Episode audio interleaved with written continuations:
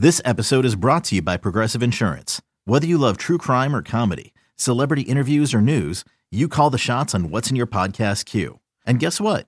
Now you can call them on your auto insurance too with the Name Your Price tool from Progressive.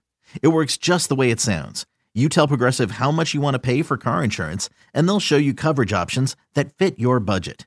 Get your quote today at progressive.com to join the over 28 million drivers who trust Progressive. Progressive Casualty Insurance Company and Affiliates. Price and coverage match limited by state law. It's only a kick, a jump, a block. It's only a serve. It's only a tackle, a run. It's only for the fans. After all, it's only pressure. You got this. Adidas.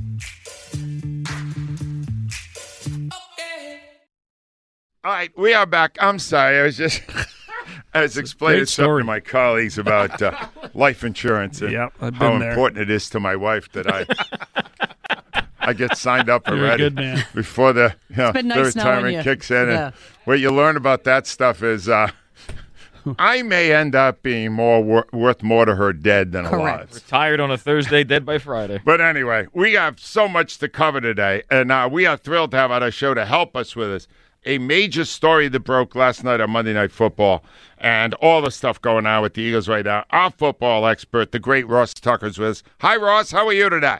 Doing fine, Angelo. Thank you. All right, so Ross, I know you were watching this live because we've seen your Twitter. Uh, Damar Hamlin goes down with what looks like a life-threatening injury. What are you thinking? What are you experiencing watching that? Yeah, um, a lot of different emotions. I mean, first of all, I, I, I know Damar a little bit. You know, he's a Pittsburgh Central Catholic kid, and I remember him in the state championship game against Parkland, which is up in Allentown. That's who they beat his senior year. So I've kind of followed him along since he was 16 or 17. And, you know, I think we're so conditioned, Angelo, to be concerned about the, the neck and spine and head stuff that I know it's going to sound weird, but when he initially got up, I was like, okay, he, you know, he's not paralyzed or anything. It's not head, neck, or spine. But then the next commercial break, the next commercial break, and then when Joe Buck said CPR, you know, then you get really, really concerned, and obviously everything else sort of takes a step back. It really is wild. You know, Bills Bengals is a huge game for number one seed in the AFC, for the AFC North Division Championship, all that stuff. It's amazing. I mean, you, you guys talk about this stuff all day, so do I. It's amazing how unimportant all that seems when, you know, you think there's a chance that a young man might lose his life. Hundred percent. And I'm just wondering. I was talking to you, Douglas, before the show because he's in the studios today working on a different show, and uh, he said that when that happens and you're a player, Ross, that you suddenly confront the danger you take when you go into an NFL game. That it could happen to anyone. We saw it with Josh Sweat. He was uh, immobilized. People were very concerned about his well being in the Eagles game on Sunday. Does it make you wonder about your career choice? And does it change the way you play after you witness it up close yourself?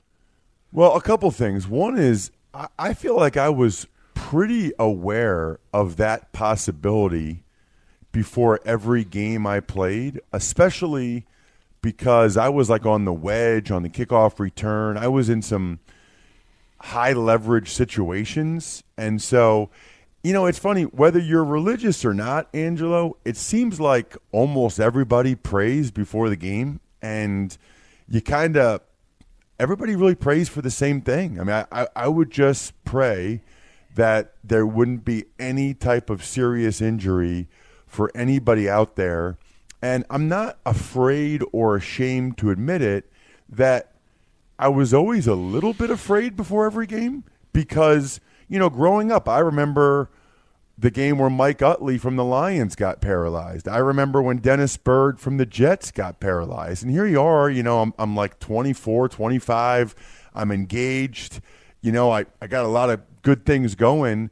And you realize on one play, it could all change in an instant. And um, it's kind of wild, Angel. I don't even know if you know this. My my career ended with a herniated disc in my neck against the Ravens on a kickoff return where I bruised my spinal cord. Wow. Now, I never was like, you know, motionless on the field or anything. I, I just thought I got a really bad neck stinger. And I got up and I, I killed I really hit the kid hard and I was like, yes. And then my whole arm went numb. And I remember thinking that's not good. But I didn't realize sort of how serious it was till the next day I saw the Redskins um, neck and spine guy and he told me I had a bruised spinal cord. And I said, Well, what does that mean?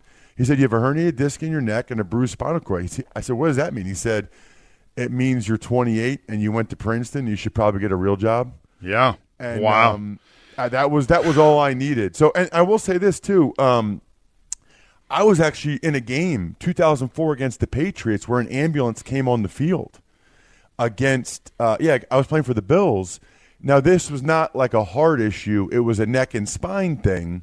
But still, you're on the field, okay? There's 75,000 people there. Your your teammate is not moving at all. So you're thinking like this guy, like th- like I know his wife Anisha, like I I know Mike's wife, I know his parents. He like is there a chance he doesn't walk again? And then they take the ambulance off the field and you do like a 2-minute stretch and then you play again which was why obviously they did they did the right thing last night on not playing. But it's the most bizarre thing in the world because you don't know if your friend can walk or not, and yet you're still continuing to do the thing that might have just stopped him from being able to walk anymore. Wow, it's a spectacular explanation of what a, a player faces in a moment like that. Uh, great job on that, Ross. Ross, now to try to bring this over to the more mundane, and that is the current state of the Eagles. Um, I'm just wondering. I watched the drama with jo- Josh Sweat on Sunday. There were a couple of breaks taken. Then it was a good seven, eight minutes where they didn't play well. They put him. Now he appears to be doing fine. He was released from the hospital. All indications are that he may even be able to play before the end of the playoffs. Um, uh, did that have an effect? Is that a potential explanation for how dreadfully the Philadelphia Eagles played on Sunday?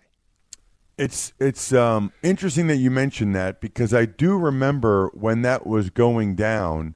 First of all, they were already kind of getting run over on that drive, Correct. right? Correct. Um, but I do remember thinking, man, they already seem like they are um, not quite as focused as they should be.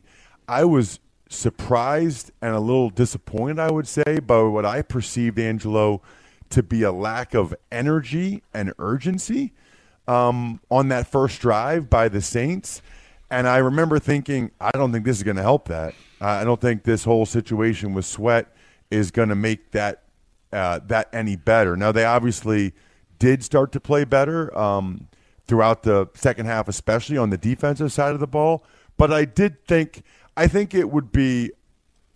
I, I don't think we can connect those dots, but it's interesting that you bring that up because the same thought sort of crossed my mind. Well, here's the thing, Rod. Uh, you're saying they, they showed. I sensed a lack of urgency. I said uh, no desperation whatsoever in a game that meant so much. You, you think about it. They get the f- uh, first uh, week bye. They get the first seed in their entire round. Their whole thing. They're home for the whole playoffs, and they knock the Saints out and get a better draft pick. They had every reason in the world to play hard for that game, and they didn't. And I don't understand it. It doesn't make any sense to me why they didn't come out breathing fire. I was surprised as well. I can't answer that, Angelo. Um, that's something you got to ask BG later or Sirianni or Kelce later in the week. But that was pretty obvious. I mean, the the fir- first of all, there was I don't know. I wasn't in the stadium. It didn't feel like there was a ton of life just in general from the team or in the stadium. There was not, Ross. I was there, and it was, you know, obviously the the Sweat injury. I'd never heard the stadium that quiet in my life. Seventy thousand people, but it was there was zero energy at all. All right, that nine minute drive. Oh, that's what did it. Which also yeah. encompassed the long wait with Sweat. With the injury, yeah, yeah. That it, sucked the life out of the ballpark. It took right? a long. They didn't when they kind of tried to make a run in the second half. It got a little bit, but it was dead. Oh man, yeah. I just I don't understand what they were doing in that game. Uh, uh, they are they were once a thirteen and one team. Is Hurts that important? Is that what we're learning here, Ross? Well, I think he's pretty important, but I don't think he's that important. No, I, I don't think he's as important. You know, I had so many thoughts going on. Did they think because Minshew played well against the Cowboys, and Yes. since they almost won Yeah. that game, Yep. did they think, okay, we're playing back at home, we'll be able to go out there and, and beat the Saints? Because, you know, as players, you should never feel that way, but I don't know anyone that thought the Saints were going to win or picked them to win, and it almost felt like consciously or subconsciously the the Eagles felt that way like they felt like they could just go out there and win and they didn't have to earn it because you know I thought to your point Angelo I thought they would come out on that first drive flying around get a 3 and out to have the Saints possess the ball for 9 minutes and run it down their throat uh, that absolutely set the tone for the entire rest of the game. Ross, uh, as always, great stuff, especially on what happened last night on Monday Night Football. Uh, as always, thank you, Ross, and we'll talk to you again real soon. Absolutely. Take care. All right, Ross Tucker. Now, uh, uh, uh, I'm going to play you at the top of the hour the theory that Baldinger had of what was going on because he was great, and he's going to be on at 9 o'clock today. But let me grab a call or two here and uh, talk more about all this stuff we got going on. Rocco's up for the Dirty 30. Hi, Rock. Hey, good morning, my friend. How are you? I'm good. Were you watching it last night, Rocco? Yeah, unfortunately, I was live, and um, but it, you know, talk about perspective. Um, I, you know, it, it's really not much you can say. Um, it. I was so angry. I was still angry about the Eagles game, and I'm watching the game with the mindset says, you know what, whoever wins this game, that's your league MVP, right? Between the two quarterbacks, and it, it just took everything. I, look, we we criticize ESPN a lot, but man, they did a terrific job last night. Yeah, They I, really, I agree with you. I agree yeah, with you. uh, the- even in, in studio, I mean, I don't even know the people who you know who were talking and the players and whatnot, but they they they just gave such detail and and to see those the first responders and the doctors the way they were working, um, you know, it kind of realized you know it's just a game. We got to have to like take a step back. Um, Sunday will roll around. I'll be back to being Rocco from the Dirty Thirty, but for now you know, let, let's just pray and and you know, I can't say complimentary things about everybody with ESPN, like a certain Skip Bayless who's a All right, scumbag. don't don't even go I, there. I Rock. know, I know, I know, Not I even know, any I reason know. to go. He's just I- looking for attention. You know. That. I know, I know, I got it, I Rock, get it. Great points. I, I loved your call. I thought uh, good uh, people have come up big in that first hour. Now, I just got to mention this. We schedule this. I want to do this because uh, I was watching the Eagles game Sunday with Merrill and Mike. And spe- speaking about doing a great job on an awful sports event, they were phenomenal. They always do. And they were. And, and Joe Conklin said, "Let's do an evil Merrill."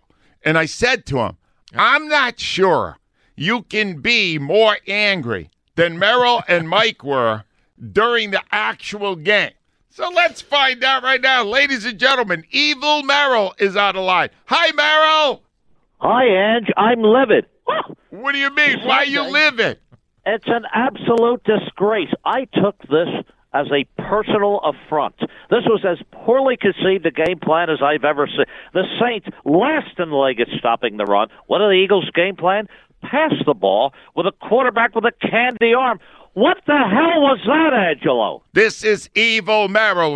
Go ahead, more And, evil. and where was Miles Sa- Sanders? Can anyone tell me where was Miles Sanders? When you have a Ferrari, why would you take the bus? Why did they take the bus, Jonesy? No idea.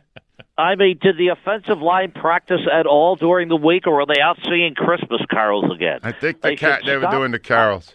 Stop singing and start blocking people. I say less singing, more hitting. Huh!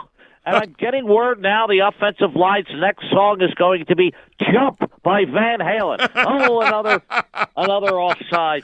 Oh, that's a Truly winner. disgraceful performance. You know they give Emmys for great performances. They should have gotten an enema for this one. Enema, Jonesy, an enema. Got a couple of those. Very classy. The bad news is they played like ass. The good news is they took second place in the comics division of the Mummers on Sunday. Oh, I'm loving it. Evil Merrill, you are taking this loss hard. Angelo, I don't know. If I didn't know any better, I, I think the Eagles might be tanking on purpose just to get you to retire sooner. yeah, yeah, that wouldn't rule that out. Uh, did you hear A.J. Brown after the game? He threw Minshew under the bus. Yeah, Minshew tried to throw Brown under the bus, but it was picked off. if I were Gardner Minshew, I'd shave off the mustache and hope nobody recognizes me. Hold on a minute. Minshew is hoping to be a starter somewhere else next season. The only contract this loser's going to get next year is a cell phone contract with Verizon Wireless. Can you hear me now? You suck, Gardner. Oh, evil Merrill on fire. More Merrill, more. If the Eagles are a quarterback factory, they should be issuing a recall real soon. Holly, I'm sick, Angela. I don't deserve this. I'm 80 years old. I'm profiled this month at Philadelphia Magazine. For God's sakes, I'm a celebrity. He's a celebrity. I plan to do next week's game. We had it all set up. The Eagles were going to clinch the Yeah. top seed. I was going to do next week's game against the Giants with my feet up on the console and Mike Quick feeding me grapes. Now that makes sense. Now I've got to work like the season depends on it. Speaking of depends, I know you're retiring soon. I got a great price on adult underpants. I'll email you later. Ed. Oh, It would not be guy's evil. complete if Conklin did not wrong. Oh. bring in diapers. Thank you so much, Evil Mountain. nasty. And I would like to say that Joe Conklin's comedy show, that, that right there, Rhea, we have to do something with that. The offensive line and jump by Van Halen. That was too perfect. See Joe Conklin's comedy show with Teresa Krellinger and Dennis Horan at St. Denis in Havertown this Saturday, January 7th for tickets. Go to joeconklin.com. When we return, I'll let you hear this Baldy indictment. This was not good for the birds. WIP Sports Time 657.